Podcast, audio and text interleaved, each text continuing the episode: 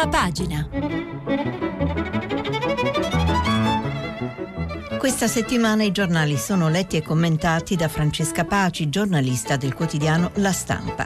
Per intervenire telefonate al numero verde 800 050 333, sms whatsapp anche vocali al numero 335 56 34 296. E buongiorno a tutti e ben ritrovati. Qui è Francesca Paci per la rassegna stampa di questo martedì 7 gennaio. E allora, eh, anche oggi molta politica estera, con mia somma gioia, forse un pochino meno, e, mm, ma comincia a far capolino anche eh, qualcosa di eh, italiano. E I temi principali della politica estera sono due, sono eh, l'Iran ovviamente con i funerali eh, del eh, generalissimo eh, Soleimani ucciso dal, da un raid americano a Baghdad e poi la Turchia che si sta scaldando moltissimo con le, truffe, le truppe del generale Haftar che sembra abbiano preso eh, Sirte. Allora io eh, comincerei subito dal Corriere della Sera Corriere della Sera che eh, ehm, apre con ehm, un, eh, l'avanzata di Haftar su Sirte, come vi dicevo, ma soprattutto un reportage da Teheran. C'è la bravissima Viviana Mazza che eh, è andata tra la folla che urla per Soleimani, eh, ma che d'altra parte non vuole la guerra. E Viviana comincia con il leader di Hamas e di Jihad islamica in prima fila a Teheran per i funerali del generale Soleimani. Le lacrime di Khamenei, la folla che ha riempito le strade, però non chiede la guerra. E, ecco, c'è il leader di Hamas, questo eh, è, è, un dato eh, importante, ma soprattutto eh, c'è il racconto di un paese eh, che è diviso da una parte chi non vuole la guerra, dall'altro eh, chi ehm, enfatizza eh, il ruolo del, di figura cardine di Soleimani. I martiri vivono per sempre nella memoria e ora il generale Soleimani è uno di loro, scrive Viviana Mazza. Atterrati all'aeroporto di Teheran, i passeggeri in attesa dei bagagli sono sovrastati da uno schermo gigante su cui scorre un filmato che celebra le gesta del guerriero ucciso dagli americani. Ora imbraccia un lanciarazzi, ora scruta l'orizzonte col binocolo. Quindi ecco una eh, grande eh, scenografia, l'iconografia proprio eh, del dolore, uffici, negozi e scuole sono chiusi, milioni vanno eh, alla processione eh, funebre. Sempre sul Corriere eh, c'è un editoriale ehm, in prima pagina di Franco Venturini che mette in guardia dai contagi possibili di questa crisi. Dopo l'uccisione di Qassam Soleimani, scrive Venturini, mentre gli USA e l'Iran erano impegnati nell'escalation delle loro reciproche minacce, un unico grido si è levato dal resto del mondo. Attenti alla guerra per contagio, attenti a non provocare un incendio globale. Incendio che secondo ehm, Venturini appunto potrebbe ehm, avere come scintilla proprio eh, questo, quando scrive il primo e più grave è stato sancito domenica sera dall'Iran con l'annuncio che non accetterà più limitazioni ai suoi programmi eh, nucleari sempre eh, sull'Iran vado a pagina 6 del Corriere della Sera eh, dove da Baghdad invece in questo caso Lorenzo Cremonesi eh, ha intervistato eh, un deputato sciita ehm, che ehm, chiede il ritiro delle truppe americane ma non di quelle italiane. Comincia così, ovvio che il contingente italiano può restare in Iraq col compito di addestrare i nostri quadri dell'esercito e della polizia. Conta quasi mille soldati, è il secondo in termini numerici degli oltre 70 70 contingenti che formano la coalizione internazionale. Con gli italiani in linea di massima potrebbero restare tutti gli europei e gli altri. L'importante è che se ne vadano subito gli americani. Ecco, a parlare è Ahmad al-Assadi, deputato del Parlamento di Baghdad per la coalizione di partiti sciiti al-Fatah, vicini eh, alle milizie legate a Teheran. E questa era l'intervista di eh, Lorenzo Cremonesi eh, che eh, si lega su questo questo tema un pezzo della stampa, eh, un pezzo della stampa eh, a pagina 7 eh, dove si racconta che però, eh, scrive Nicola Pinna, di fatto gli italiani cominciano, i soldati italiani cominciano eh, a lasciare eh, Baghdad. E um, Nicola Pinna quindi a pagina 7 della stampa scrive così: Il messaggio arriva così: luce verde, via alle sfiltrazioni. I militari capiscono il gergo. Si sgombera confermato, si sgombera subito. In Italia sono le 19.30, mentre a Baghdad l'orologio è già due ore più avanti. Per lasciare la base statunitense, che da due giorni era sotto il tiro dei mortai, i, milita- i militari italiani attendono che cali il buio. E poi ancora alle 20.30 lo sgombero è quasi completato. In aeroporto gli elicotteri americani sono già pronti per trasferire gli italiani alla larga da Baghdad. Quindi è i nostri eh, militari che eh, si mettono eh, in sicurezza. E, mh, mm, sempre su questo tema, eh, a pagina 6 della stampa, Paolo Mastrolilli eh, ci, ci, fa anche un pochino un quadro su quello che sta succedendo. Ieri il Parlamento eh, iraniano si è espresso sul ritiro dei mh, mm, militari americani, però è un giallo, ecco, e non, non, si è capito bene esattamente cosa faranno. Infatti Paolo Mastrolilli scrive: Giallo sulla presenza delle forze americane in Iraq. Il loro comandante, il generale dei Marines William Sealy, ha annunciato il riposizionamento dei suoi reparti e di quelli antiterrorismo contro l'ISIS dopo la richiesta venuta dalle autorità locali di rispettare la sovranità nazionale. Il capo del Pentagono Mark Esper ha però detto che non ci sono piani per il ritiro dall'Iraq e sembra che la notizia del ritiro delle truppe americane fosse solo una bozza del Pentagono trapelata per errore, ma è certo che gli USA invieranno B-52 nella loro base nell'Oceano Indiano per rispondere a qualsiasi ritorsione da parte di eh, Teheran.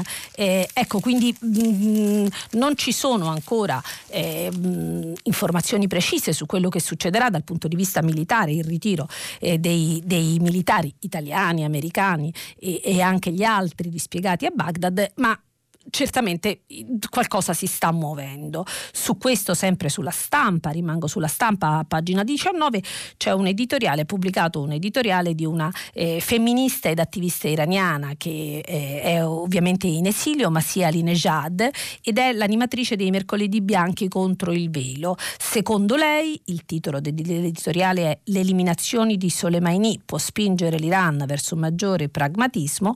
Secondo lei, e come era prevedibile, le autorità iraniane hanno promesso gravi ritorsioni. Di certo non mancano obiettivi statunitensi nella regione, ma le allarmistiche ipotesi sulla terza guerra mondiale sono semplicemente stupide. Secondo lei, dato che altri quattro anni di Trump non possono essere esclusi, la perdita di Soleimani potrebbe effettivamente introdurre un elemento di realismo nella politica estera della Repubblica Islamica. Eh, quindi mh, mm, ci lascia in qualche modo eh, uno spiraglio ehm, sul fantomatico realismo degli ayatollah di cui sempre si è eh, parlato e mm, e, e, vedremo come si comporteranno. Um, vado alla Repubblica che eh, apre con un'intervista eh, al commissario Gentiloni e, mh, commissario europeo all'economia eh, Gentiloni, che è un po' a cavallo diciamo, tra eh, la politica estera e la politica eh, interna, fa degli accenni al PD e, e che ehm, è una lunga intervista che vi consiglio di leggere, ma eh, che in alcuni eh, punti ehm, risponde al corrispondente Alberto D'Argenio in maniera abbastanza eh, incisiva. Allora, ehm, la domanda è sull'Europa che appare ininfluente in questo momento e Gentiloni risponde. Dobbiamo evitare che la realtà geopolitica sia più veloce della nostra ambizione e dunque questo complicato obiettivo deve essere accelerato. Nel Mediterraneo e in Medio Oriente il problema è chiaro, la riduzione della presenza americana e della sua leadership multilaterale crea un vuoto che se non acceleriamo rischia di essere riempito da attori con media ambizione. E, um, Gentiloni parla della Libia, dice la Libia è sul baratro per il disimpegno americano e dalla debolezza dell'Unione Europea e anche perché Salvini ha rinunciato ad ogni intervento economico e umanitario, quindi parla dell'ex eh, ministro dell'interno. E, um, passando eh, rapidamente alla politica italiana, ma poi ci torneremo, e, mh, mm, eh, D'Argenio le, gli chiede se eh, il PD non sarebbe dovuto entrare in questo governo con il Movimento 5 Stelle. E Gentiloni risponde: Penso sia stato legittimo discutere se far nascere questo governo e se fosse un danno a Salvini oppure un rischio per i suoi promotori, così come sul livello di discontinuità che avrebbe dovuto avere rispetto al precedente. Tuttavia questa discussione è finita nel mese di agosto e in questa ottica condivido le scelte del segretario Nicola Zingaretti. Quindi questa è una sortita verso la politica interna a cui passeremo dopo. Rimaniamo ancora comunque eh, sugli, sugli, esteri eh, dove, ehm, dove, Tommaso eh, Ciriaco qui ehm, eh, accenna come Conte potrebbe, il premier italiano Conte potrebbe sperare sull'aiuto americano in Libia stiamo già saltando verso la Libia e mh, c'era una missione prevista per oggi, una missione europea in Libia che invece eh, pare essere saltata proprio per quanto sta succedendo con eh, mh, la, la, presunta entrata di eh, al-Sarraj eh, di, scusatemi, di Haftar a Sirte. E quindi tutto sospeso e scrive eh, Ciria con la speranza di Palazzo Chigi a questo punto a dire il vero e soprattutto quella di scambiare con Washington il peso delle basi americane in Italia con il sostegno sostegno a Roma nella crisi eh, libica. Um, Sempre su Repubblica io ehm, vi eh, segnalo eh, un, eh, un, altro reportage di un'altra, eh, di un'altra, giornalista, un'altra collega donna. Mi fa molto piacere vedere quante ce ne siano su questi fronti critici in questo momento ed è Francesca Caferri che si trova in Libano e che invece è andata a parlare con gli italiani, i militari italiani che sono sulla linea di guerra eh, a sud del Libano e lei dice, eh, Francesca Caferri scrive per quasi 14 anni, a parte qualche incidente, la missione italiana qui ha garantito tranquillità, tanto da essere diventata quasi un esercizio di routine, fino al 2 gennaio, quando l'eliminazione di Soleimani ha portato alle stelle la tensione intorno a Nagura. E intorno alle basi ONU del sud del Libano in queste ore si fa di tutto per smorzare la tensione, ma fare finta di niente è impossibile perché eh, appunto in Libano operano eh, gli Hezbollah che sono eh, la lunga mano eh, dell'Iran in Libano e che ehm, non fanno dormire sonni tranquilli neanche ai nostri militari che pure eh, sono, sono eh, molto apprezzati e molto, ehm, sono da sempre tradizionalmente molto apprezzati. E vado al foglio eh, dove sempre ancora rimanendo sull'Iran eh, c'è ehm, il bravissimo Daniele Raineri eh, che eh, ci, ehm, ci, dice, ci parla di un tema importante. Con l'Iran è deterrenza non guerra e scrive Daniele Raineri, l'America annuncia il ritiro for- delle forze dall'Iraq, circa 5.000 soldati impegnati in operazioni contro i resti dello Stato islamico. Assieme all'America andranno via anche i contingenti militari delle altre nazioni, che non possono restare soli, inclusi gli italiani. E, mh, la morte di Soleimani non cambia il disegno generale dell'Iran in Iraq. Le forze internazionali dunque sono spinte via perché non possono rimanere a fare da bersaglio agli attacchi con mortai e razzi. Oltre al ritiro dall'Iraq è anche chiaro che l'amministrazione Trump non vuole una guerra contro l'Iran e quindi non si impantanerebbe mai in un'operazione come l'invasione del 2003 oppure il conflitto in Vietnam. Dunque a quattro giorni dall'uccisione a Baghdad da parte degli americani del generale iraniano Soleimani, entrambe le parti stanno ripiegando sulla deterrenza. Eh, questo ci, eh, ci eh, suggerisce Daniele Raineri, quindi eh, non sulla sulla guerra eh, muro contro muro, ma piuttosto sulla deterrenza. C'è un altro aspetto importante, vado a prendere il sole 24 ore, eh, sulla, sempre sulla crisi con l'Iraq, che è ehm, l'oro vola ai massimi, tensione eh, sul petrolio. E, mh, mm, l'oro è ai massimi dal 2013, e, mh, scrive il Sole 24 Ore che, che apre appunto con, eh, con questa notizia e, mh, mm, di Vito Lops e, ehm, oro ai massimi dal 2013 e petrolio che supera i 70 dollari per poi ripiegare. Si amplificano sui mercati gli effetti dell'attacco militare americano in cui il 3 gennaio è stato ucciso il generale Soleimani. La quotazione del metallo giallo, bene rifugio per eccellenza, ha sfiorato i 1600 dollari l'oncia. E, ehm, Ancora sul Sole 24 Ore vi suggerisco a pagina 2 un articolo interessante di Roberto Bongiorni che ci dice come la Cina stia in realtà soppiantando eh, altre potenze nella regione. Eh, scrive Bongiorni, tra i governi stranieri che guardano con apprensione a ciò che sta accadendo in queste ore in Iraq c'è sicuramente quello di Pechino, più che per questioni di politica, per interessi economici. Negli ultimi dieci anni la presenza cinese nel settore degli idrocarburi iracheni è cresciuta sensibilmente fino a divenire il maggior operatore in Iraq, paese con cui ha un interscambio superiore ai 30 miliardi di dollari. E, ehm, quindi quest'altro aspetto anche, quello della, eh, della presenza cinese sempre silenziosa e eh, degli effetti sulla, mh, mm, sul, sull'oro e sul petrolio di questa crisi ancora sul Sole 24 Ore e questo mi fa piacere perché era stato un tema segnalatoci ieri dagli ascoltatori, ehm, quello della minaccia di Trump di colpire 52 siti archeologici, tra cui siti archeologici in Iran e c'è un articolo eh, ehm, di Francesca Milano che parla dell'UNESCO. Allora, Trump minaccia di colpire i siti culturali iraniani ma l'UNESCO gli ricorda che non si può. Gli Stati Uniti assieme ad altri 174 paesi hanno firmato la Convenzione per la protezione protezione del patrimonio mondiale culturale e naturale del 1972, con la quale gli Stati si impegnano a proteggere i siti dichiarati patrimonio dell'umanità. Trump si arrabbia Eppure sarà costretto a non mettere nel mirino i 24 siti iraniani inseriti nell'elenco dell'UNESCO e quindi mh, mm, ne avevamo eh, parlato ieri e, eh, e mh, mm, mi fa piacere trovare che eh, l'ascoltatore che ci aveva segnalato questo ha, eh, ha, ha avuto soddisfazione. E, ecco, a proposito del petrolio alle stelle e dell'oro, il buon vecchio oro, ehm, anche il tempo apre proprio sulla crisi eh, tra Stati Uniti e Iran che spaventa le borse. Um, per concludere, ehm, per concludere eh, il capitolo Iran e passare a quello dell'Iraq, ho ancora uno spunto.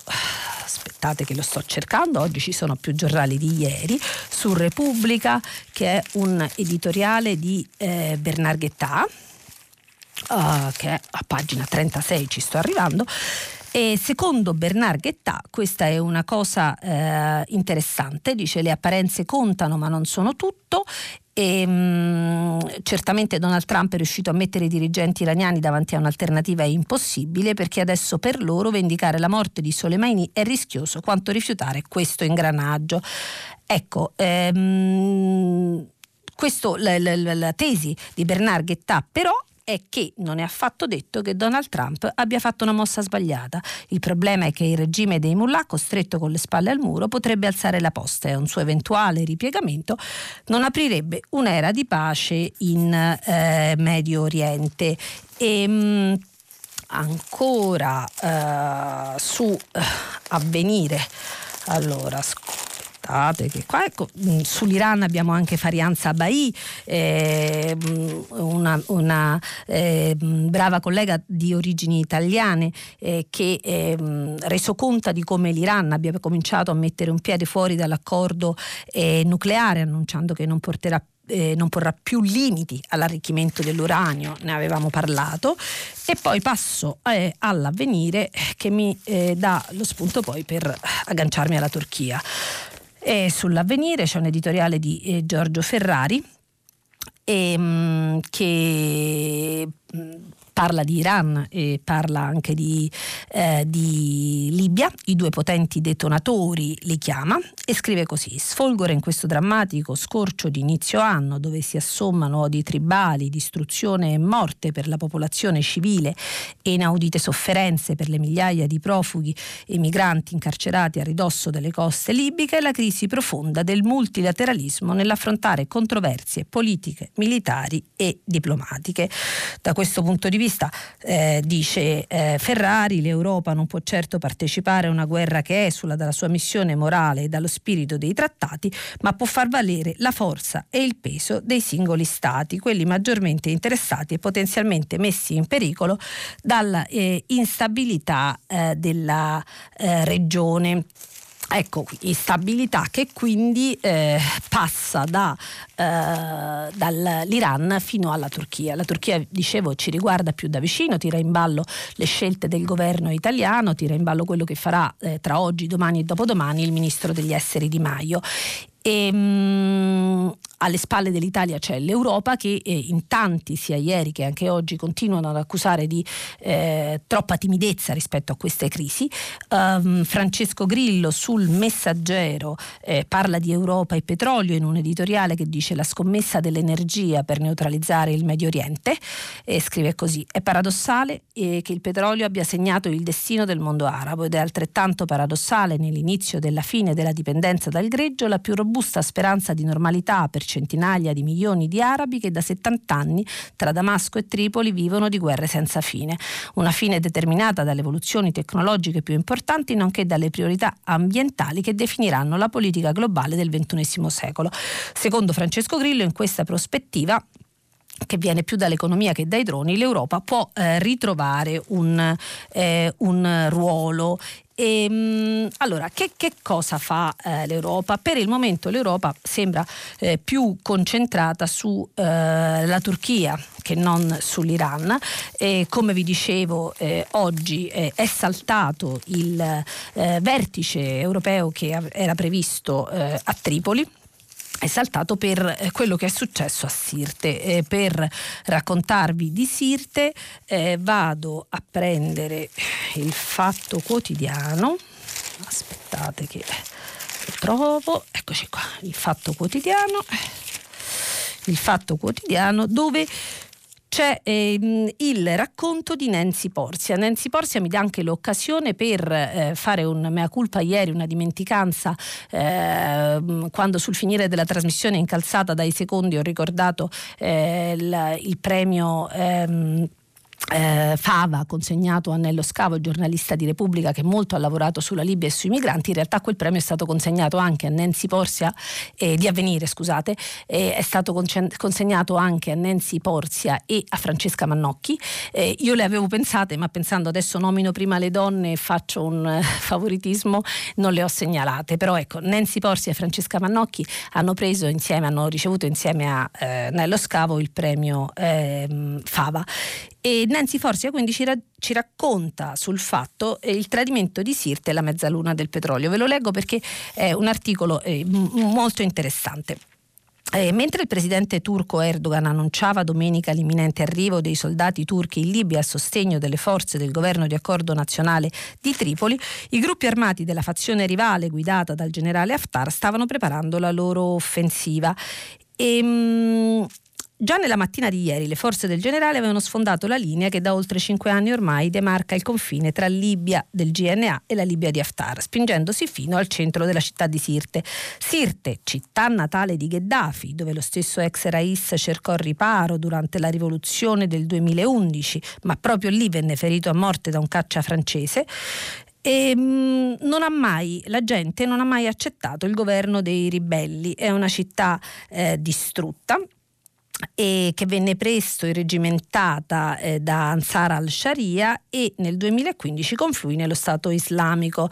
Eh, Sirte è poi stata un campo di battaglia, è stata poi eh, liberata e da allora Sirte è rimasta sotto il controllo della Brigata 604, una delle brigate che si formò proprio sul fronte anti-ISIS. Le forze di Misurata organizzarono questo gruppo radunando decine di salafiti madkali da tutta la Libia. Questi salafiti madkali sono eh, cosiddetti quietisti, sono quelli che combattono con Haftar, che per tradizione devono stare dalla parte del più forte. Da quando gli uomini della Brigata 604 diedero alle fiamme l'ultimo dei combattenti dell'ISIS rimasto intrappolato tra le macerie del 2016, sono rimasti a guardia della città e ieri, attenzione, gli uomini della Brigata 604 hanno tradito, teoricamente a guardia del confine orientale della Libia, dell'Ovest sotto il controllo del GNA, hanno invece aperto la strada al convoglio armato del generale dell'Est. Dell'est. Quindi vi dicevo, ora combattono con Haftar. La domanda che si fa porsi è tocca capire se i gruppi salafiti madcali che a Tripoli sono a protezione del premier al-Sarraj faranno la stessa cosa, perché in quel caso Tripoli cadrebbe eh, immediatamente.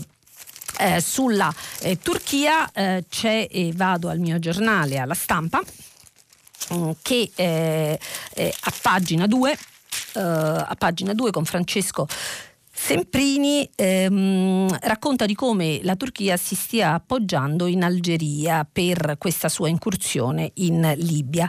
Grandi manovre in Libia, scrive Semprini. Sul fronte occidentale affluiscono le prime truppe d'elite turche. I vertici di Ankara e Tripoli cercano l'allargamento a ovest con Tunisia e Algeria. Attenzione, questa è una cosa importante perché Tunisia e Algeria sono i paesi dove si regherà il ministro degli esteri Di Maio eh, dopo ehm, il summit di domani al Cairo, questo confermato. Fonti locali, scrive ancora Semprini, spiegano infine che è previsto l'arrivo di sottomarini turchi nelle prossime ore. Intanto il ministro degli esteri turco è ad Algeri per una visita di due giorni, dove è arrivato in queste ore anche il collega libico Siala. E perché sono in Turchia? Eh, perché sono in Algeria, scusatemi? E perché cercano qui di trovare una sponda magrebina a sostegno del governo di Tripoli. Il 2 gennaio proprio Algeri aveva annunciato il lancio di diverse iniziative volte ad una soluzione pacifica. E, ecco, L'Algeria è un paese chiave, il grande gigante che si è svegliato, dove, eh, le raccontate io anche il mese scorso, eh, ci sono proteste, ci sono state proteste che sono cominciate quasi un anno fa e hanno portato alla cacciata di Bouteflika e al nuovo presidente, all'elezione del nuovo presidente Tebbouni.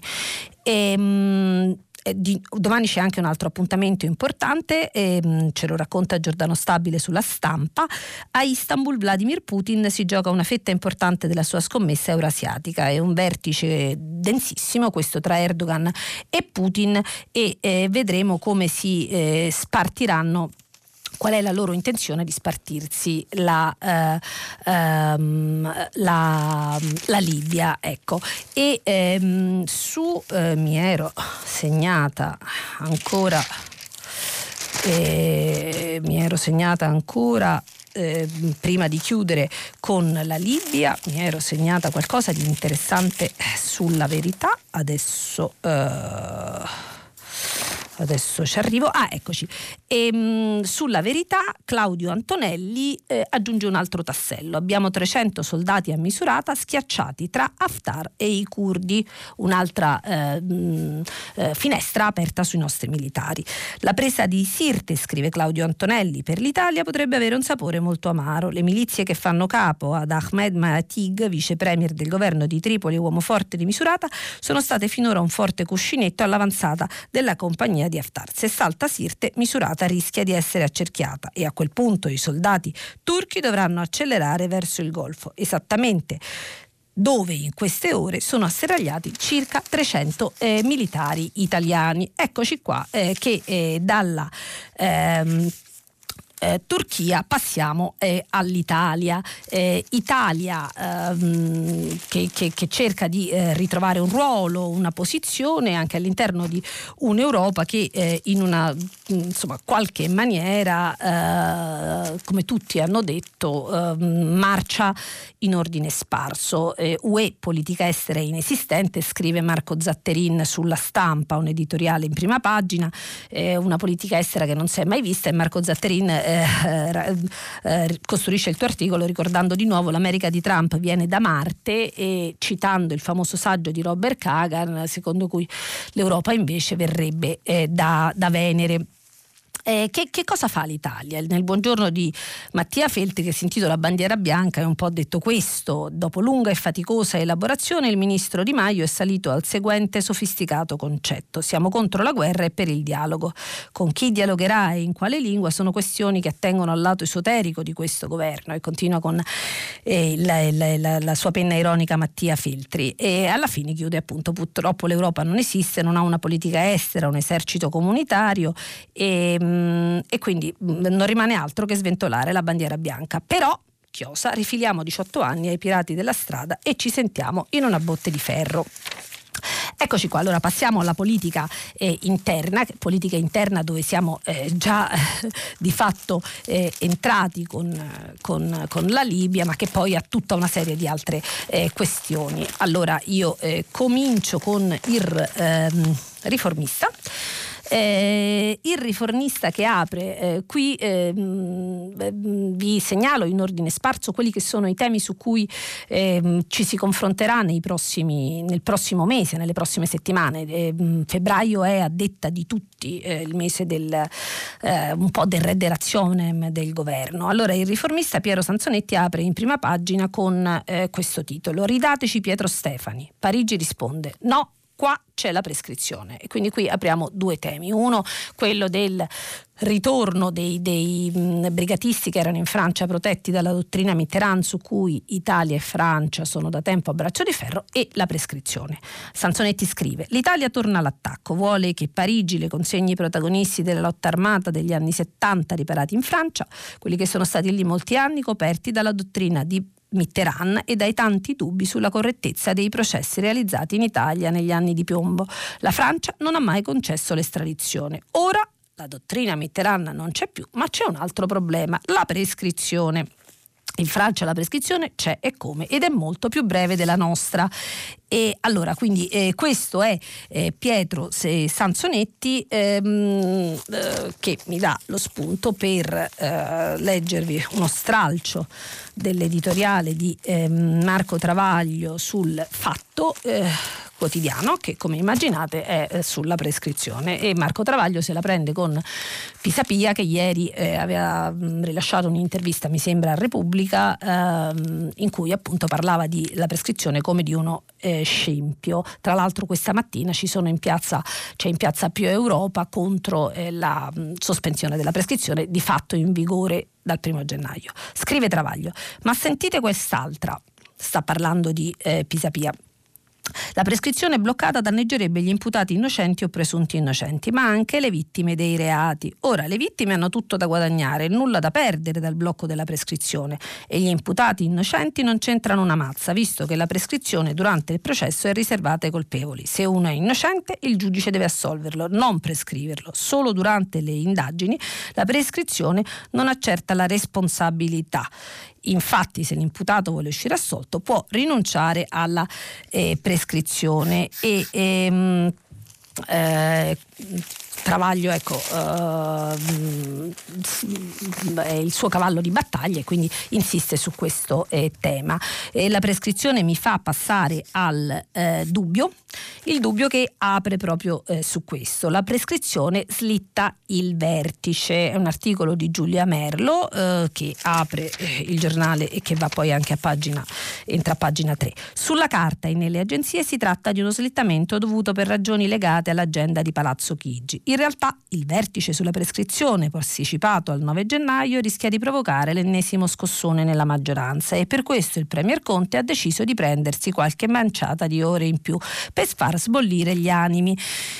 Accanto però Carlo Fusi in un editoriale dice rimandate, rimandate, chissà che cosa resterà. E scrive proprio così, è difficile allontanare la, situaz- la sensazione di disagio che provoca l'ennesima scadenza puntualmente e inesorabilmente procrastinata, cosa che fa risplendere il vecchio adagio andreottiano per cui a pensare male si fa peccato ma ci si azzecca. E qui il pensiero malevolo è che la verifica venga allontanata per non dover ancora una volta monotonamente evidenziare la divaricazione tra eh, gli alleati. E, ehm, il governo insomma, non, non, non, se la passa in questo momento eh, eh, benissimo. Sul riformista c'è un articolo di Aldo Torchiaro che eh, ci racconta la verifica di governo piena di incognite con il PD in conclave. ci dice Aldo Torchiaro che eh, il PD eh, sarà in conclave in un ex convento del Reatino il 13 e 14 eh, gennaio e con il Movimento 5 Stelle a cui non mancano i problemi, perde pezzi ogni giorno rispetto a prima di Natale, sono sette i parlamentari persi, 21 dall'inizio della legislatura e comunque anche Salvini che eh, si sta giocando eh, la eh, partita di, ehm, la partita dell'Emilia Romagna, eh, quindi eh, anche eh, la partita eh, della, eh, sull'autorizzazione a procedere eh, per ehm, la Gregoretti, la nave dei migranti, e, però l'impressione è un pochino, sto andando adesso a pagina 11 del Corriere della Sera dove Marco Cremonesi ha seguito Salvini a Bologna, l'impressione è che ehm, Salvini scrive eh, l'inviato procede a tappe forzate nella maratona per le elezioni in Emilia Romagna, da qui al 26 gennaio ci resterà praticamente tutti i giorni. Ecco, l'impressione è che comunque ehm, Salvini eh, eh, diciamo sia in qualche modo quasi si, si, auguri che la vicenda della Gregoretti eh, venga fuori perché ehm, perché, perché, questo darebbe nuova benzina eh, alla sua, eh, alla sua mh, mm, politica contro i migranti che eh, sempre eh, frutta in termini elettorali. Su Salvini Libero eh, apre, un, apre il giornale con una minaccia di morte c'è Lorenzo Mottola che la racconta, un odiatore gli scrive eh, ti ucciderò. E su Twitter mh, mm, Salvini riceve un messaggio, c'è una Magnum 7,57 pronta per te, eh, ma eh, scrive Lorenzo Mottola nessuno importa, anzi c'è chi boicotta i bar dove il leghista entra, quindi in qualche modo chi di minaccia colpisce, di minaccia perisce, sembra questo un pochino. E, mh, mm, con l'occasione io rimango un secondo su eh, Libero soltanto per eh, una, una, eh, un accenno alla vicenda di Rula Gebreal, doveva condurre Sanremo, non lo doveva condurre, c'è questa telenovela che va avanti da due o tre giorni e qui eh, entra eh, a gamba tesa provocatoriamente Vittorio Feltri dicendo cacciare Rula da Sanremo è una stupidata.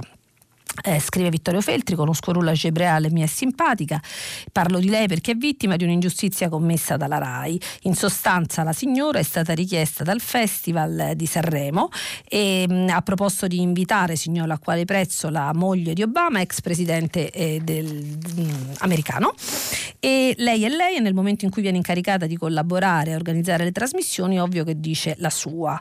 E, mh, mm, invece le annullano il contratto, licenziandola come una cameriera ad ore scorretto, assurdo, Rula può piacere oppure no, tuttavia allorché la si assume te la tieni e amen. Eh, questo scrive... Ehm, scrive ehm, Vittorio Feltri.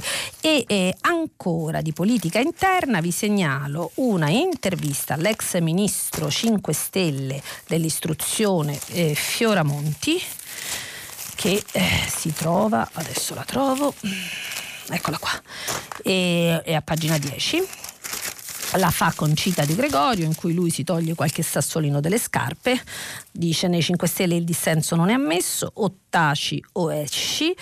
E mh, mm, quando gli chiedono sul Concita di Gregorio gli chiede su, se fu un errore tassare le bibite cassate o le merendine che fu criticato da Di Maio lui risponde è indice di un'ignoranza profonda e in Austria il governo di centrodestra ha aumentato le imposte sui voli aerei, per esempio. Nel frattempo annuncia anche che fonderà ECO, un nuovo gruppo parlamentare. Lui dice in principio doveva essere un'associazione culturale per promuovere l'ecologia dell'economia e mh, mm, non c'è una forza dentro il Parlamento che rappresenti i valori ambientali e ecologisti, insomma di fatto si sta eh, beh, proponendo con una nuova eh, forza politica molto rapidamente, eh, prima che, eh, di chiudere, qualche altro tema importante. Eh, su eh, Avvenire eh, c'è una bella inchiesta a pagina 10 su Rosarno, dopo la rivolta e il nulla, la firma Antonio Maria Mira, è il decennale della rivolta di Rosarno, quando il 7 gennaio 2010 i braccianti immigrati reagirono contro lo,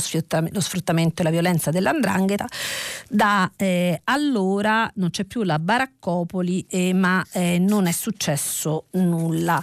E, ehm, Rosarno è anche eh, lo spunto per eh, andare al fatto quotidiano. Al fatto quotidiano ci sto arrivando. Aspettate, aspettate. Fatto Quotidiano a pagina 9, è così che ci racconta che eh, Rosarno è uno spunto, eh, le sardine sono eh, andate ad abbracciare a Riace ehm, l'ex sindaco Mimmo Lucano, una scelta che, una scelta che le sardine con, ehm, sono andate ad incontrare eh, Lucano nel nome dell'accoglienza e dell'integrazione, una scelta che la verità eh, ovviamente ehm, come possiamo immaginare stigmatizza utilizza. E allora, um, piccolissime cose ma che secondo me meritano eh, ancora. E ieri qualcuno aveva chiesto perché non si fosse parlato di Australia, come io vi dicevo se ne parla ma non è che si può parlare sempre di tutto quanto, però eh, di Australia si parla oggi eh, a più riprese.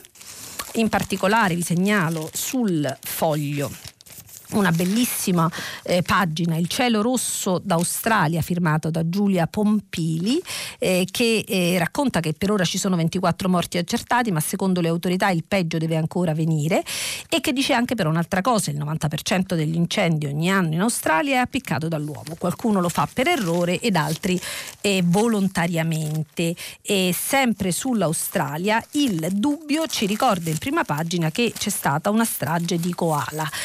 Um, altro tema eh, interessante sul Corriere della Sera, a pagina 17. Qui facciamo un piccolo saltino di nuovo sugli esteri, ma comunque è, è di Francesco Battistini, sconfitta Colinda e la Croazia si scopre un po' meno sovranista, ha vinto la sinistra. Il rieccolo della politica croata ce l'ha fatta, eh, dove pochi sondaggi l'avevano previsto e così mentre nei Balcani e nell'Est Europa soffia il vento della destra, Zoran Zoki Milanovic, 53 anni per 10 leader del centro-sinistra socialdemocratico e per quattro volte premier, e mh, mm, diventa presidente. Ecco, quindi ehm, quello che noi eh, immaginiamo sempre pensando all'Est Europa, i paesi del blocco di Visegrad, ha invece anche altre eh, sfaccettature. E una cosa importante, nuovi incidenti con eh, la, eh, la Uh, di, di, di, pedoni investiti dagli automobilisti. Il giornale ci apre a pagina 1 e a, dedica due pagine eh, a questo. Ehm, l'ultimo è eh, in provincia di Ancona aspettate che sto andando dal giornale, e, eh, che parla ubriaco falcia due donne, così la legge non serve, Andrea Cuomo, eh, ma io su questo eh, vorrei leggervi una piccola riflessione che eh, anche questa è sul foglio. Guarda come ti investono gli italiani. Ancora non si è spenta l'emozione per la tragedia di Corso Francia e sabato notte in Valle Aurelia un giovane di 27 anni ha ucciso sette turisti investendoli ad alta velocità. Poi dopo c'è stata anche la, eh, l'ultima storia di eh, Ancona. E però dice l'editoriale, argomenti che invece andrebbero trattati con consapevolezza. I dati relativi al 2019 resi noti a fine anno dalla Polizia Stradale e i Carabinieri, ad esempio, attestano un lieve calo, meno dell'1,3% degli incidenti. Quindi attenzione, c'è spesso anche un allarmismo più forte. Certo la guida da ubriachi è un problema serio e non solo per i giovani, ma secondo i dati forniti nel 2019 i conducenti controllati sono stati 1.264.314, di cui cui 23.800 23.800 sanzionati per stato di ebbrezza, il che induce a pensare che la stragrande maggioranza dei conducenti si metta al volante sobria. Allora si chiosa, con una migliore educazione, l'impegno per avere strade più sicure, illuminate e migliori metodi di, di dissuasione elettronica, forse possiamo affrontare meglio il problema. Altra così cosa importantissima eh, su Repubblica, pagina 17 eh, sono cinque anni dall'attentato eh, di Charlie Hebdo.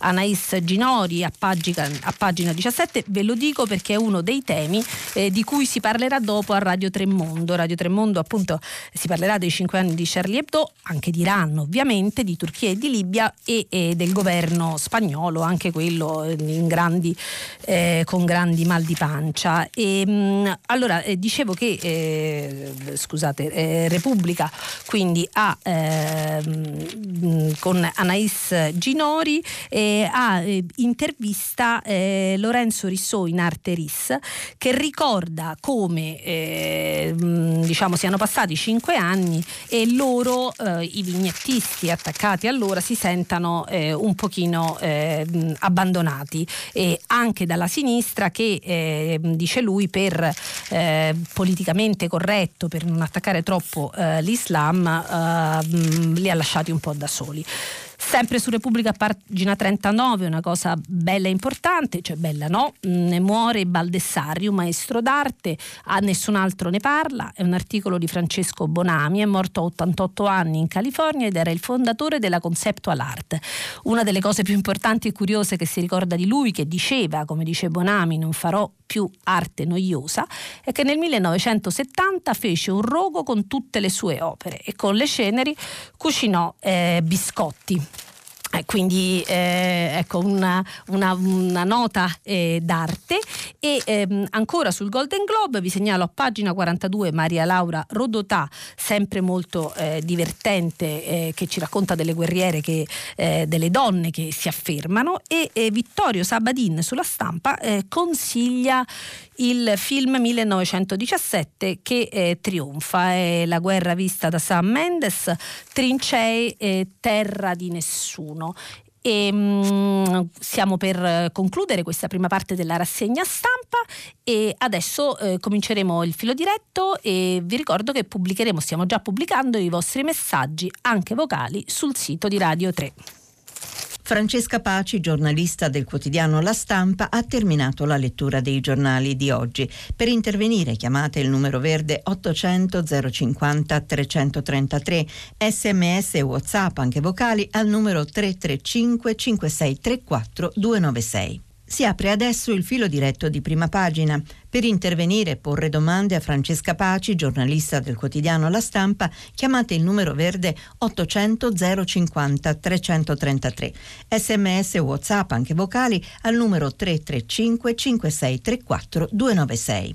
La trasmissione si può ascoltare, riascoltare e scaricare in podcast sul sito di Radio 3 e sull'applicazione Rai Play Radio. Pronto? Eccoci, siamo tornati in studio. Pronto?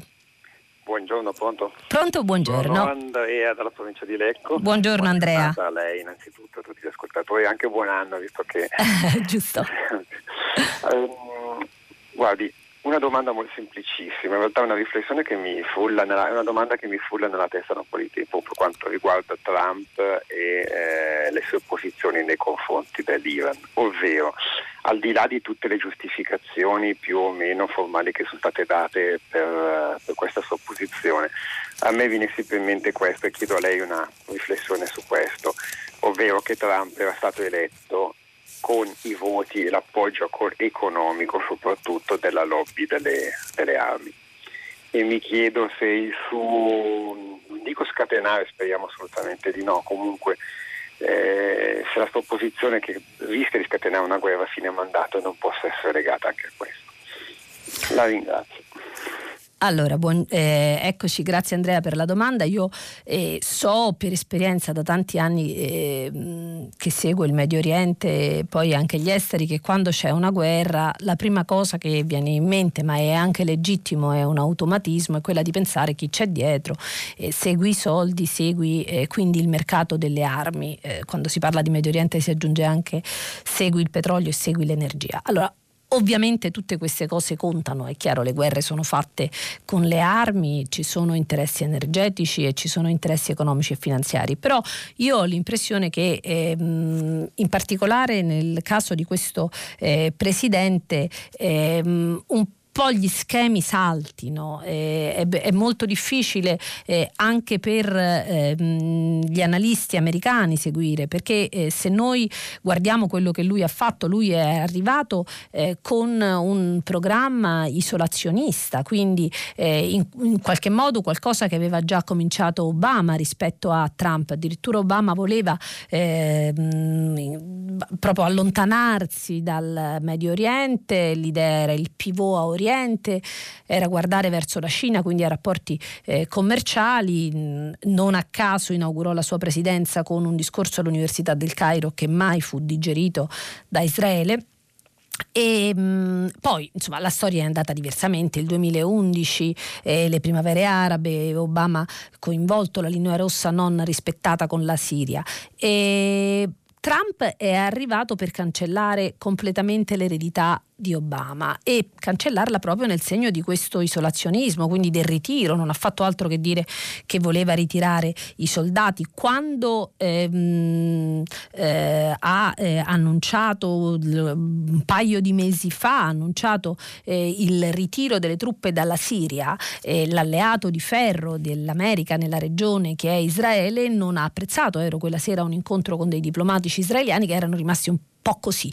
Quindi ecco, mm, parlare del, di quanto e come eh, mh, mm, oh, Trump, spinto dalla lobby delle armi, possa aver voluto di, avviare questa guerra a distanza simmetrica con l'Iran è, è, un po' difficile da dire, anche perché lo stesso Trump un mese fa sembrava volerla finire la guerra con l'Iran, ve lo ricordavo ieri a, attraverso gli uffici della Svizzera, a, i buoni uffici della Svizzera, a, eh, c'è stato uno scambio di prigionieri tra Iran e, e, eh, e America, quindi certamente le armi ci sono, le guerre si fanno con le armi, si fanno con i droni, adesso sempre di più feroci ma c'è anche una, una, imprevedibilità di questo presidente che di fatto anche in casa sfida il congresso, c'è un grande dibattito se questo eh, assassinio di Soleimani sia legittimo o non sia legittimo e cosa fece Obama quando eh, uccise Osama Bin Laden. Ecco, le armi contano, ma non credo che seguire la lettura del, della lobby delle armi per capire come e dove vada a parare questa guerra possa darci delle indicazioni su cosa succederà, perché e come finirà. Grazie. Pronto? Sì, pronto, buongiorno. Buongiorno. Sono Giuseppina, chiamo dalla provincia di Foggia e riporto un po' nostra, la nostra discussione sui temi interni, anche se effettivamente temi internazionali animano il dibattito e con giusta ragione. Eh, vorrei parlare della prescrizione e, e dei danni che comporta eh, per le vittime eh, quella che Pisapia osa definire scempio. Io sono una vittima eh, atipica di un reato di abuso edilizio per un macroscopico intervento in, in area ad altissimo rischio idrogeologico con aumenti di volumetrie, altezze eccetera sono portatrice però di un interesse pubblico e, e, per questo mi sono costituita parte civile in sostituzione degli amministratori che non hanno inteso farlo in quanto consigliera comunale a suo tempo. Parlo di un reato eh, avvenuto nel 2009, siamo nel 2020, eh, abbiamo avuto una sentenza definitiva in Cassazione i reati, erano, i reati, penali erano già estinti, ma come lei sa quelli amministrativi non si estinguono mai. Mm. E siamo arrivati in Cassazione dove eh, ho ottenuto ampiamente ragione, eh, solo perché il rito era abbreviato nei confronti del costruttore. Il rito ordinario eh, avverso eh, i tecnici, gli ingegneri comunali e non, è ancora in corso. Siamo ancora in Corte d'Appello quindi consideri dieci anni, la Corte d'Appello ancora non si è pronunciato, non si è pronunciata. Parliamo di eh, Bari, Corte d'Appello di Bari, dove tratende che hanno dovuto sostituire gli edifici giudiziari eh, a rischio e eh, assenza di questo o quel componente il collegio giudicante, qualche sciopero di avvocati strategie che mh, fior di avvocati della difesa conoscono perfettamente per ritardare eh, l'esito, la sentenza, quindi la prescrizione sui reati penali invariabilmente arriva. Allora la vittima di un reato, e io guardi sono vittima in diretta, però ci ho rimesso tempo, denaro, preoccupazioni, nell'interesse pubblico. La vittima aspetta ancora. Che cosa aspetta? Il rito ordinario che vada sen- a sentenza definitiva perché solo allora si potrà prendere forse un provvedimento che consenta ehm, diciamo, di sapere eh, che sono definitivamente dichiarate le, le, le, responsabilità. Intanto io ho autorizzato a chiedere il risarcimento dei danni a nome del comune per cui mi sono costituita parte civile non potrò farlo finché non ci sarà l'altra sentenza ordinaria definitiva e il costruttore intanto sta vendendo quegli appartamenti. Alla fine non so quale risarcimento si potrà richiedere. Allora, e, ehm, grazie alla signora Giuseppina, giustamente eh, eh, zooma eh, sulle questioni interne. Eh, io vi ho raccontato in lungo e in largo le, le questioni eh, che riguardano il mondo intorno a noi. Uno perché sono in questi giorni le aperture dei giornali e diciamo molto di più delle aperture dei giornali e poi perché eh, in realtà il, il, mondo ci interessa, l, gli interni sono in parte gli esteri. Però il tema della prescrizione è certamente un tema molto sensibile smentito, tant'è vero che eh, contestualmente al messaggio della signora Giuseppina leggo anche molto rapidamente tre dei messaggi perché io come immaginavo quelli che stanno arrivando sulla, eh, sulla mm, eh, sul, mm, qui come Whatsapp sono, sono tutti quanti eh, quasi tutti su questo. E Liliana da Napoli scrive la prescrizione è cara a Travaglio nel nome di tutte le vittime che non hanno giustizia hanno però avvocati capaci di allungare i tempi dei processi fino alla cognata prescrizione. I politici tutti e i giornalisti con le loro voci voci sono contro gli avvocati che traggono da questa legge lauti compensi. Unico sostenitore Travaglio, giornalista libero di un giornale libero e non sovvenzionato. E un altro poi è Marcella. E, mh, mm, fa bene il ministro della giustizia Bonafede a insistere sulla necessità di far entrare in vigore a gennaio la legge che prevede una efficace limitazione della prescrizione, cioè di quel salvacondotto per imputati facoltosi che possono permettersi avvocati specializzati nel tirare in luogo i processi fino a mandare impuniti i propri clienti clienti. Ci scandalizza la posizione del PD che si oppone al ministro 5 Stelle. E poi ancora Antonio da Fabriani, buongiorno Sansonetti, mente come sempre, dato che per reati di omicidio, mafia e terrorismo la prescrizione non c'è mai stata per fortuna. La legislazione attuale francese non dà in certi casi l'estradizione perché da noi c'è, non c'è il reato di tortura e in casi di reati politici non c'è certezza del diritto, dato che le accuse spesso non si basano su reati codificati. Ecco, questo era solo per darvi una breve eh, panoramica di, dei messaggi che stanno arrivando su questo tema. E dopodiché appunto mh, magari ve, ve, ne leggo qualcuno ma poi magari parliamo anche di altri argomenti. E, mh, allora u- una piccola cosa che volevo dire a ehm, signora e la prima signora eh, Liliana eh, Travaglio. Io quando dico, quando leggo, anche ieri alcuni mi hanno scritto cara a Travaglio, non, non, è una cosa ironica, cioè è un tema caro a Travaglio, ne parla molto spesso, insomma non dico tutti i giorni ma quasi, mentre quindi n- non c'è nessuna ironia, io eh, cerco di eh, raccontare quello che c'è sui giornali e di dare spazio alle vostre opinioni senza eh, che, che le, le, mie idee che ovviamente ho eh, influenzato influiscano in questo. La cosa che invece devo rispondere è che eh, dice che Travaglio è giornalista libero di un giornale libero e non sovvenzionato. Liliana da Napoli ormai i giornali non sono sovvenzionati più, nessuno, anche il mio, cioè, quindi per quanto magari se ci sono delle posizioni sulla prescrizione, io non lo so, i colleghi che se ne occupano, eh, non è che se, se, magari sono contrari è perché sono sovvenzionati dallo Stato. Ecco. E invece sui temi eh, sono importanti, giustamente quello che solleva eh, la signora Giuseppina e che solleva sollevano eh, gli amici che hanno scritto è il, uh, il fatto che, eh, che, che il, chi è più facoltoso possa prendere gli avvocati migliori e quindi possa avere una, eh, una eh, difesa eh, che può puntare a eh, allungare i tempi all'infinito fino a ottenere la prescrizione e quindi a farla far franca a, eh, a chi è ehm, all'imputato. E ci sono due punti. La mia impressione è che quello che venga fuori da tutto questo è che stiamo parlando ancora una volta del problema della lunghezza dei tempi dei processi, cioè quello che la signora Giuseppina racconta che dal 2009 al 2020 era ancora, è ancora in Cassazione, è qualcosa che io diciamo parlando con colleghi e con amici stranieri non sento negli altri paesi, quindi il tema vero, quello che in tanti sollevano, è quello della, della, della infinita lunghezza giurassica dei processi.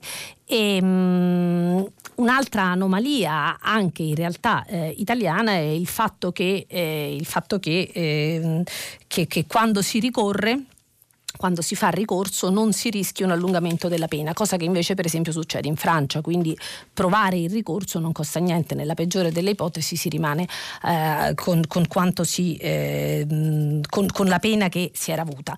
Il tema di chi eh, è su posizioni opposte a quello di Travaglio è che in realtà dall'habeas corpus in poi la presunzione di innocenza significa che non bisogna dimostrare di essere innocenti, ma eh, che sta all'accusa dimostrare che si è colpevole, che si è innocenti fino a prova contraria. E, e quindi questo è quello che eh, rispondono gli altri, ma sul tema della lunghezza giurassica dei processi che sta di sottofondo anche alle critiche e alla, e alla posizione di Bonafede, che è sempre stato d'accordo anche tra l'altro sull'accorciamento dei processi, credo che quello sia il vero tema italiano. Pronto? Sì, pronto? Buongiorno. Eh, sì, buongiorno, senta, io mi chiamo Esther e chiamo da Gerusalemme e sono molto contenta di parlare con lei perché so che conosce la mia città e sa da che contesto io sto parlando. E volevo parlare del... Le posso chiedere solo di parlare poco poco più forte, che la sento... Sì. Eccomi, meglio. Così va bene? Sì, sì, sì. Ecco, senta, io volevo parlare eh, del caso di Soleimani. Soleimani. Sì. Eh, e volevo dire che non mi sembra che sia, sia stato tanto un uomo di pace.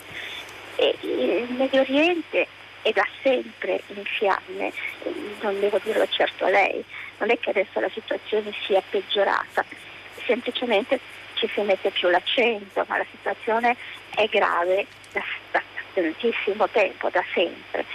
E, e mi chiedo cosa ci stesse facendo un generale iraniano in Iraq, come se è stata data la notizia come se fosse la cosa più normale del mondo.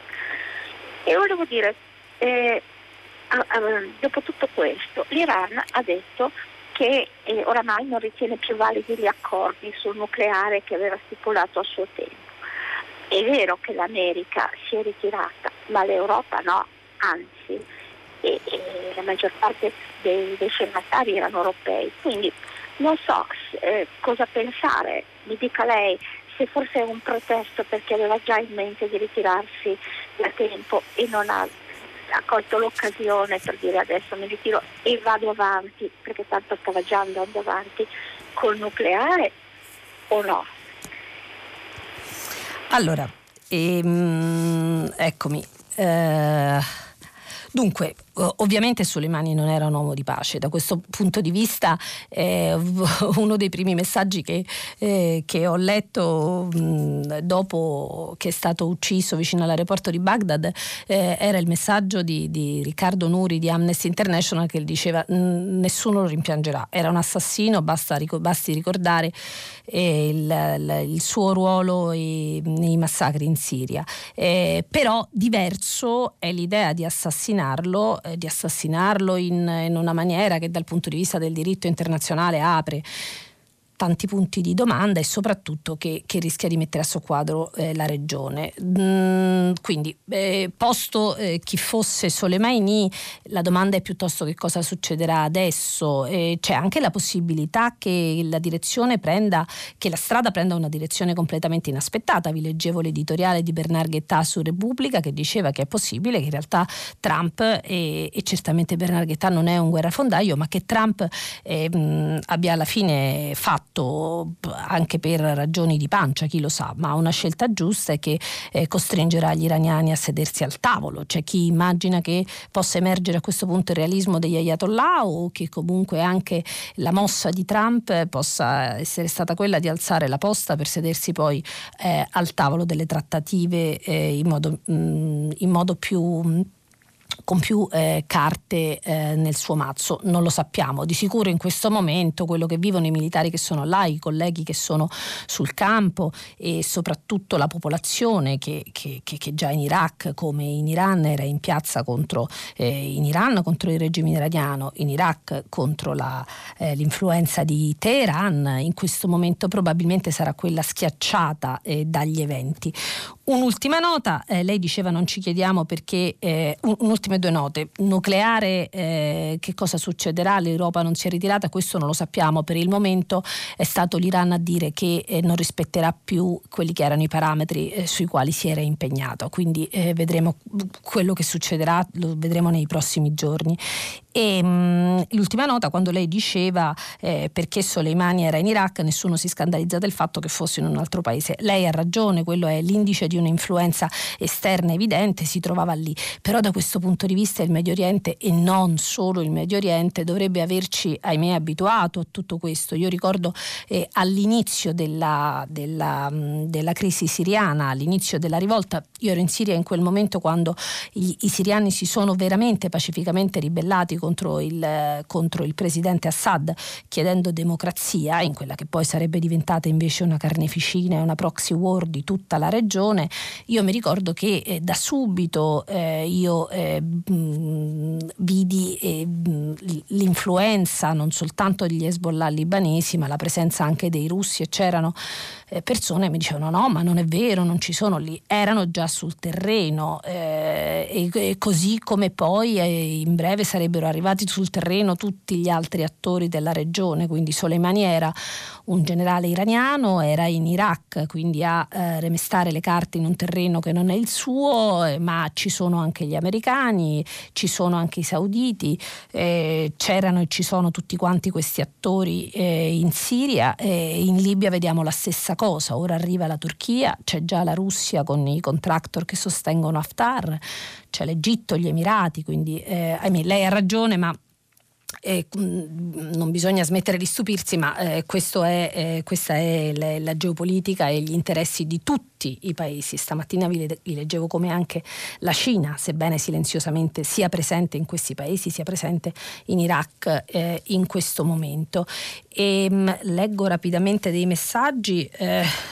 Anche, anche quelli meno amichevoli. Allora Rosario Pintaudi scrive potreste voi giornalisti utilizzare meno l'espressione l'uomo forte Dio della, siete ridicoli.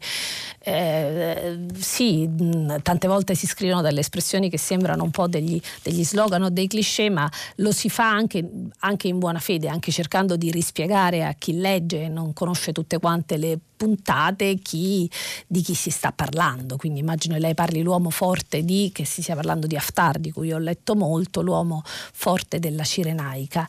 E, ehm, Ancora eh, qua ehm, Alberto dice Gentiloni non accusi assurdamente Salvini ma dica che in Italia e altrove ha voluto la caduta di, Fe- di Gheddafi eh, perché ha eh, la memoria corta l'uomo punto esclamativo questo dice Alberto. E di nuovo la caduta di Gheddafi su cui eh, ci si, si, può discettare all'infinito il ruolo della Francia l'America riluttante importante. Eh, ecco, io vorrei ricordare ancora una volta, perché poi tutti quanti abbiamo la memoria corta, che anche la Libia nel 2011 cominciò a Bengasi con una grande rivolta degli avvocati che chiedevano democrazia. E Bengasi era una, eh, la, la, diciamo dire, la seconda capitale della Libia che era particolarmente da, vessata da quello che eh, era un dittatore eh, molto feroce eh, che aveva già allora detenuto teneva già allora i migranti in condizioni da lager, soltanto che il problema noi non ce lo ponevamo. Quindi di nuovo poi chi ha voluto la caduta di Gheddafi Tanta, tante tante potenze, ma io direi che all'inizio l'hanno voluto anche i libici quando sono scesi in piazza la prima volta. Pronto? Sì, pronto. Pronto, sì, buongiorno. Pronto. Buongiorno, ecco, mi sente? Sì, sono Michele da Como, buongiorno dottoressa. Buongiorno Michele. Io vorrei esprimere la mia preoccupazione per gli avvenimenti americani e iraniani. Eh, non entro tanto nel merito di questo incendio tremendo che può eh, far esplodere una, una, una terza guerra mondiale, ma la preoccupazione per l'Italia, che l'Italia può essere obiettivo della reazione dell'Iran a causa delle basi militari americane ospitate in Italia. Mi riferisco ad Aviano, mi riferisco a Sigonella, da dove partono molte delle azioni americane, dove potrebbe essere probabilmente partito il drone che ha ucciso il, il generale Soleimani. Soleimani. Eh, e inoltre l'Italia ospita ben 70 bombe atomiche sul proprio territorio. Voglio dire che tutto questo eh, mette, secondo me, espone la, la, possibilità, il rischio italiano alla reazione eh, iraniana. Io credo che l'Italia dovrebbe ritirare come iniziativa di pace i propri militari dall'Iraq, eh, ma che si debba ridiscutere il ruolo della Nato. Basta pensare a cosa, avviene, cosa sta facendo la Turchia, che è il più importante esercito della, della, della, Nato e quindi voglio dire si debba ridiscutere tutto questo eh, su, questo tema. Aspetto la sua risposta, grazie. Eh, sì, sì Michele, eh, allora mh, cosa possa comportare in termini di rischio diretto eh, per l'Italia la questione della crisi iraniana eh, credo che innanzitutto, come emergeva dalla lettura dei giornali, la prima preoccupazione sia per i nostri militari che sono nella regione, dove però ci sono state rassicurazioni. Lorenzo Cremonesi intervistava il deputato sciita filo iraniano che diceva gli italiani sono ben visti. E, mh, poi, c'era poi un reportage dagli italiani che sono in Libano, che sono preoccupati, gli altri. Ecco, i militari in questo momento sono quelli che sono un pochino più eh, nella, eh, nella mira. Parla delle basi basi italiane. Certamente le basi italiane, le basi italiane però eh, da quello che sembra di capire in questo momento eh, potrebbero essere anche il, il grimaldello che il governo sta mh, tentando di utilizzare eh, con gli americani per avere un appoggio in Libia. Quindi vede come tutto è collegato. L'Italia, politica interna, la nostra sicurezza, quello che sta succedendo in Iran che ci riguarda un pochino meno direttamente, ma quello che succede in Libia ci riguarda. E infatti proprio per questo le, le avevo letto prima eh, su Repubblica, mi sembra, come Conte stesse cercando l'aiuto americano sulla Libia e, e volesse far pesare proprio le basi italiane, quella sigonella di cui lei parla con preoccupazione, ehm, in realtà è, è, è, è quello che eh, nei contatti diplomatici eh, tra Roma e Washington ehm, potrebbe essere eh, nella volontà di Palazzo Chigi il, il, la moneta di scambio, il peso delle basi americane in Italia per avere il sostegno a Roma nella crisi libica. Dopo, dopo l'annuncio di Erdogan eh, di, di, di, voler entrare, mandare i militari in, in, uh, a Tripoli, in Libia, la prima cosa che fece il Premier Conte fu quella di sentire anche Trump per avere in una qualche maniera una rassicurazione di una sponda dal momento che comunque gli Stati Uniti sebbene non esattamente in buonissimi rapporti, però dialogano con la Turchia che resta eh, un membro ancorché riluttante eh, della Nato e mh, mm, eh, passo un pochino ai messaggi, ce ne sono tantissimi, io non, non, li posso leggere tutti, ovviamente la prescrizione è un'offesa verso le vittime, è una scappatoia per i criminali, eh, poi ancora Livia Olivelli, buongiorno, la prescrizione così come tre gradi di giudizio sono una particolarità tutta italiana, i cui nefasti risultati sono sotto gli occhi di tutti, Maria Luisa Daverina chiede sulla prescrizione cosa voterà Berlusconi, ecco ve l'ho detto, eh, ci saranno poi spazi dove parlare specificatamente di questo tema. Capisco che è un tema che scalda eh, moltissimo, mm, e così come quello della lentezza dei processi eh, in Italia. E però insomma, bisognerebbe anche cercare di eh, ragionare anche a mente fredda su quelle che sono le, le, le, le possibilità di aggiustare il sistema mm, giudiziario in Italia e quindi queste, questi tempi giurassici, mantenendo lo Stato di diritto e l'habeas corpus perché diciamo quelle sono conquiste che oggi si danno per scontate, ma poi una volta perdute, eh, questo lo insegnano i paesi che ci circondano eh, dall'altra parte del Mediterraneo e che sanno, conoscono bene queste cose, una volta perdute poi non si torna indietro. E, ehm, da, mm, c'è Michele che chiede da molte parti viene richiesto a gran voce l'urgente aggiornamento strategico della politica estera italiana e per la sua attuazione ci si affida all'attuale ministro degli esteri Luigi Di Maio. Eh, ma le pare seria questa posizione? I ministri degli esteri eh, l'Italia è un paese dove, dove, dove, si vota il ministro degli esteri eh, sta, sta cer- fa eh, appoggiandosi non è mai solo un ministro degli esteri si appoggia a una struttura di consulenza consulenti, di analisti, di, di eh, diplomatici che cercano di guidare la bussola eh, in questo contesto. Pronto? Pronto, eh, buongiorno, sono Giovanna da Ravenna. Buongiorno Giovanna. Ho una riflessione e una domanda velocissima sulla, che riguarda la politica isolazionista di Trump e i media. Allora, nel 2016, prima che fosse eletto, abbiamo visto delle masse bibliche di persone in cammino e questo ha creato una psicosi eh, di paura in America, eh, creando proprio un'immagine di un'invasione.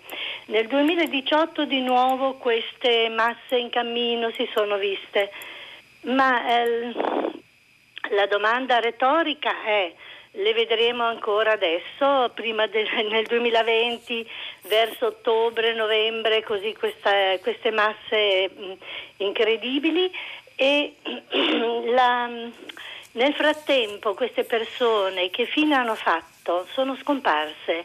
Se ne parla ogni tanto perché attraversano il muro, ci sono dei morti, ma più che altro non so nel venerdì o nel 7 di, di, del Corriere. E, niente, ho finito. E, eh, allora, signora eh, Giovanna ha ragione, non tutti i temi sono eh, coperti nella stessa maniera e soprattutto con l'attenzione che meritano. E lei ha citato il venerdì del Corriere, eh, molto spesso i giornali che hanno la fortuna di avere un inserto hanno più spazio per fare degli approfondimenti, certamente, certamente è vero, è un tema di cui si è parlato nel 2016, immagino io che avvicinandosi alla scadenza elettorale, quella del 2020 negli Stati Uniti, eh, si tornerà eh, a parlarne eh, nel giro di un paio di mesi, entreremo appunto nel vivo di quella campagna dove eh, Trump, eh, non essendo un presidente popolarissimo, anche se l'economia americana sta andando molto bene, eh, ha però chance, buone chance di essere rieletto, anche perché dall'altra parte eh, eh, si va un pochino in ordine sparso, c'è un po' di confusione e quindi, quindi si tornerà a parlare anche di quelle persone certamente che in America come in Italia e come in Europa Europa eh, sono utilizzate come, come materia di, eh, di, anche di propaganda elettorale. E, ehm, tra i messaggi ancora su Gheddafi, quando il feroce dittatore Gheddafi fu ricevuto con tutti gli onori in Italia, meritandosi anche un baciamano, e sì, certamente è quello che dicevo prima, che, che diciamo, al mondo che poi eh, all'Italia che viene tra gli altri imputata di aver rovesciato Gheddafi, prima che i libici si sollevassero, Gheddafi andava benissimo. Era quello che dicevo prima quando dicevo che si è ribellato a Gheddafi, per primo si sono ribellati i, i libici. Eh, ce ne sono tantissime di, sulla prescrizione, come io vi dicevo. Tiziana Daudine chiede come mai la prescrizione in Europa vi è in pochissimi paesi paesi, tra cui l'Italia, per piacere signora ci dia una risposta. Io eh, so che c'è in molti paesi, ho fatto l'esempio della Francia mh, perché c'era l'occasione stamattina, in realtà quello che non c'è nei, negli altri paesi è, è processi che durano 10, 20 o 30 eh, anni. Anzi, so che in Francia, per esempio, ehm, si sta ehm, discutendo di togliere la prescrizione in alcuni casi, come per esempio in alcuni casi, come eh, quelli di, di gravi come la pedofilia, dove, dove i, le vittime possono parlare anche molto tempo dopo e allora non, non, si ritiene che non sia corretto che il reato sia prescritto. E, ehm, pronto? Sì, pronto, buongiorno. Sono pronto, buongiorno. Cadi- salve, sono. Cadigia da... Scusate.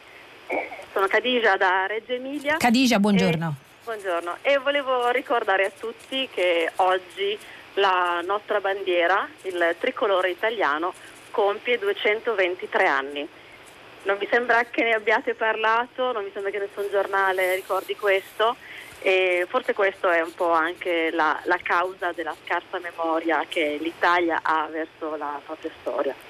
Cadicia, io la, la, la, non solo la ringrazio molto per questa segnalazione, io non ne ho parlato perché faccio la rassegna stampa e quindi, eh, e quindi eh, vi leggo quello che trovo sui giornali, gli argomenti sono tanti e quindi non ce n'è stata occasione, tante sono le cose che anche restano fuori eh, anche nel dibattito italiano, però ha fatto benissimo a ricordarlo, mi fa anche piacere che eh, non so lei se è nata in Italia, di, di quali sono le sue origini, ma dal nome mi fa pensare che sia... È in linea ancora? Sì, sì, sono ah, in linea, eccoci, no, non la sentivo, mi sembra di non sentivo più il suono. Lei è nata in Italia o è, è, o è nata fuori? Io sono nata all'estero, sono cittadina marocchina. Ecco. E anche, ah. Allora mi fa doppiamente piacere la sua chiamata perché appunto questo tema è un altro dei temi che sono eh, dimenticati quando si parla eh, degli stranieri, degli italiani di seconda generazione, degli stranieri che vivono in Italia e che poi a 18 anni diventano, eh, devono, scel- devono, scegliere o tendenzialmente diventano clandestini, eh, degli stranieri che sono nati da genitori che invece lavorano in Italia e danno il permesso. Insomma, eh, Cadicia da Reggio Emilia ci ricorda che oggi il tricolore compie 220 anni e, e è una telefonata che ci fa molto piacere. Pronto? Eh, pronto, buongiorno. Buongiorno. Sono, sono Luciana, chiamo buongiorno. Luciana. Eh, senta, io volevo eh, tornare sulla questione della lunghezza dei processi. Lei ha giustamente detto, eh, io sono un avvocato civilista, ha giustamente detto che il problema non è tanto la prescrizione in sede penale quanto la lunghezza dei processi. Lei ha colto nel segno perché il vero problema del nostro Paese è la lunghezza dei processi. Le dico solo che io seguo, ho iniziato alcune cause nel 2004 civili sempre, che eh, all'ultima udienza in Corte d'Appello sono state rinviate all'ottobre 2021. 2004-2021, fatevi i conti. E siamo in secondo grado. Manca ancora la, la Corte di Cassazione. Il problema è del cittadino perché sono più i cittadini interessati al civile, al processo civile, che non al penale. È possibile secondo voi che in un paese civile i processi durino così tanto? È questa la giustizia secondo il, il, nostro governo, il nostro sistema legislativo, il nostro sistema giudiziario? Ma perché i processi durano così tanto? Perché facciamo decidere le cause da giudici non togati, persino in corte d'appello? Ma dove stiamo andando? Ne vogliamo parlare? È un problema serio. Aspetto le sue considerazioni, grazie. E grazie signora Luciana per questa riflessione da, da dentro, direi, da, da esperta. Eh, le mie riflessioni sono quelle che appunto hanno sollecitato la sua chiamata. Credo che il vero problema sia quello, credo che quando se ne parla con non italiani eh, si, si, parla di quanto possa durare anche semplicemente un processo per una, so, un risarcimento stradale, anche eh, per, per, questioni minori, insomma, che, che, che poi ingolfano anche la giustizia Ehm, eh, ecco, i, i, il tema che è veramente sconcertante eh, è questo, quindi la sua riflessione mi sembra che, che vada eh, come dire, nella direzione che che, che, sottolineavo io di fronte a uno scaldarsi eh, di animi che continuano, eh, non, non, posso leggervi tutti tutti eh, i messaggi che arrivano sulla eh, prescrizione, sulla giustizia. Eh, voglio soltanto leggere eh, Assunta da Parma che dice per pietà basta con l'espressione reati penali, i reati non possono essere che penali, non esistono reati civili, un minimo di cultura giuridica tra i giornalisti eh, bisognerebbe possederla. Allora, le, adesso io non so se ho letto dei pezzi che dovrebbero essere più ragionati e in questo caso mi dispiace se ho usato io questa espressione quando si parla a braccio può darsi che si ripeta ripetano delle cose, eh, reati penali, eh, faccio mea culpa, ma eh, nel parlare spesso anche eh, quando si, si, si, discute di temi che si conoscono bene si possono fare delle ripetizioni o utilizzare dei termini imprecisi, quindi se sono stata io mi scuso, invece non eh, rispondo a Piero che mi dice cara giornalista lei racconta sulla Siria un sacco di bugie, in questo caso non mi scuso perché io non posseggo, non so se Piero la possiede, io non posseggo la verità su nessuna, su nessuna questione e cerco di leggere e di informarmi proprio eh, per questo. Sulla Siria, eh, quando ho detto, eh, quando ho citato la Siria ed ho detto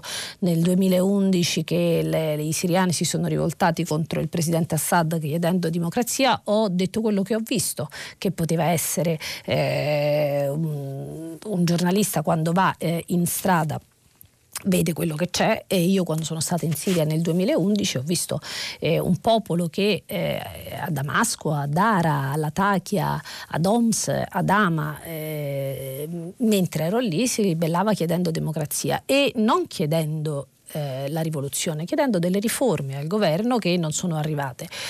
Eh, non ho poi detto affatto che, che quello sia rimasto, eh, purtroppo quei, eh, quei ehm, quei, i siriani della prima ora eh, sono stati incarcerati, sono scappati, sono all'estero, sono stati uccisi e, e, la Siria è diventato terreno di una proxy war che ha devastato un paese che non sarà mai più come lo conosceva chi io lo conoscevo anche prima, l'ho conosciuto, però mh, mm, non racconto bugie, racconto quello che ho visto, Possono, può essere una, così, eh, una, una una parte del, del tutto, eh, insomma comunque è un tassello vero, non è una bugia. E ce ne sono appunto, ripeto, tantissimi di messaggi sulla prescrizione, eh, però noi ci fermiamo qui, eh, ci diamo appuntamento eh, a domani. E mm, dopo il GR c'è pagina 3 e a seguire ci sono tutte le novità musicali di primo movimento e poi alle 10 come sempre tutta la città ne parla. E, che oggi approfondirà un tema posto da voi ascoltatori. Forse ho qualche secondo eh, per leggere un altro messaggio e, e allora, eh, la lentezza dei processi, ecco, sono tutti quanti sui processi e, mh, eh, solo a Roma ci sono più avvocati che in tutta la Francia, ci vuole poco per capire che la prescrizione eh, è essenziale per loro, questo è Giampaolo da eh, Parma.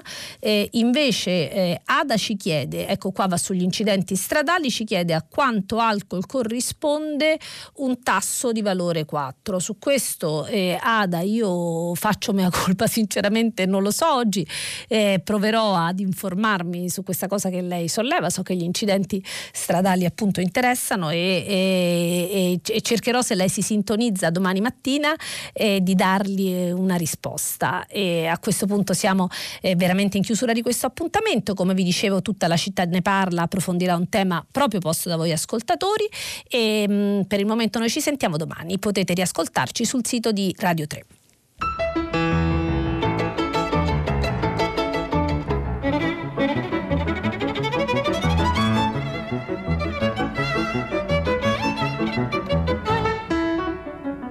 Francesca Paci, giornalista del quotidiano La Stampa, ha letto e commentato i giornali di oggi.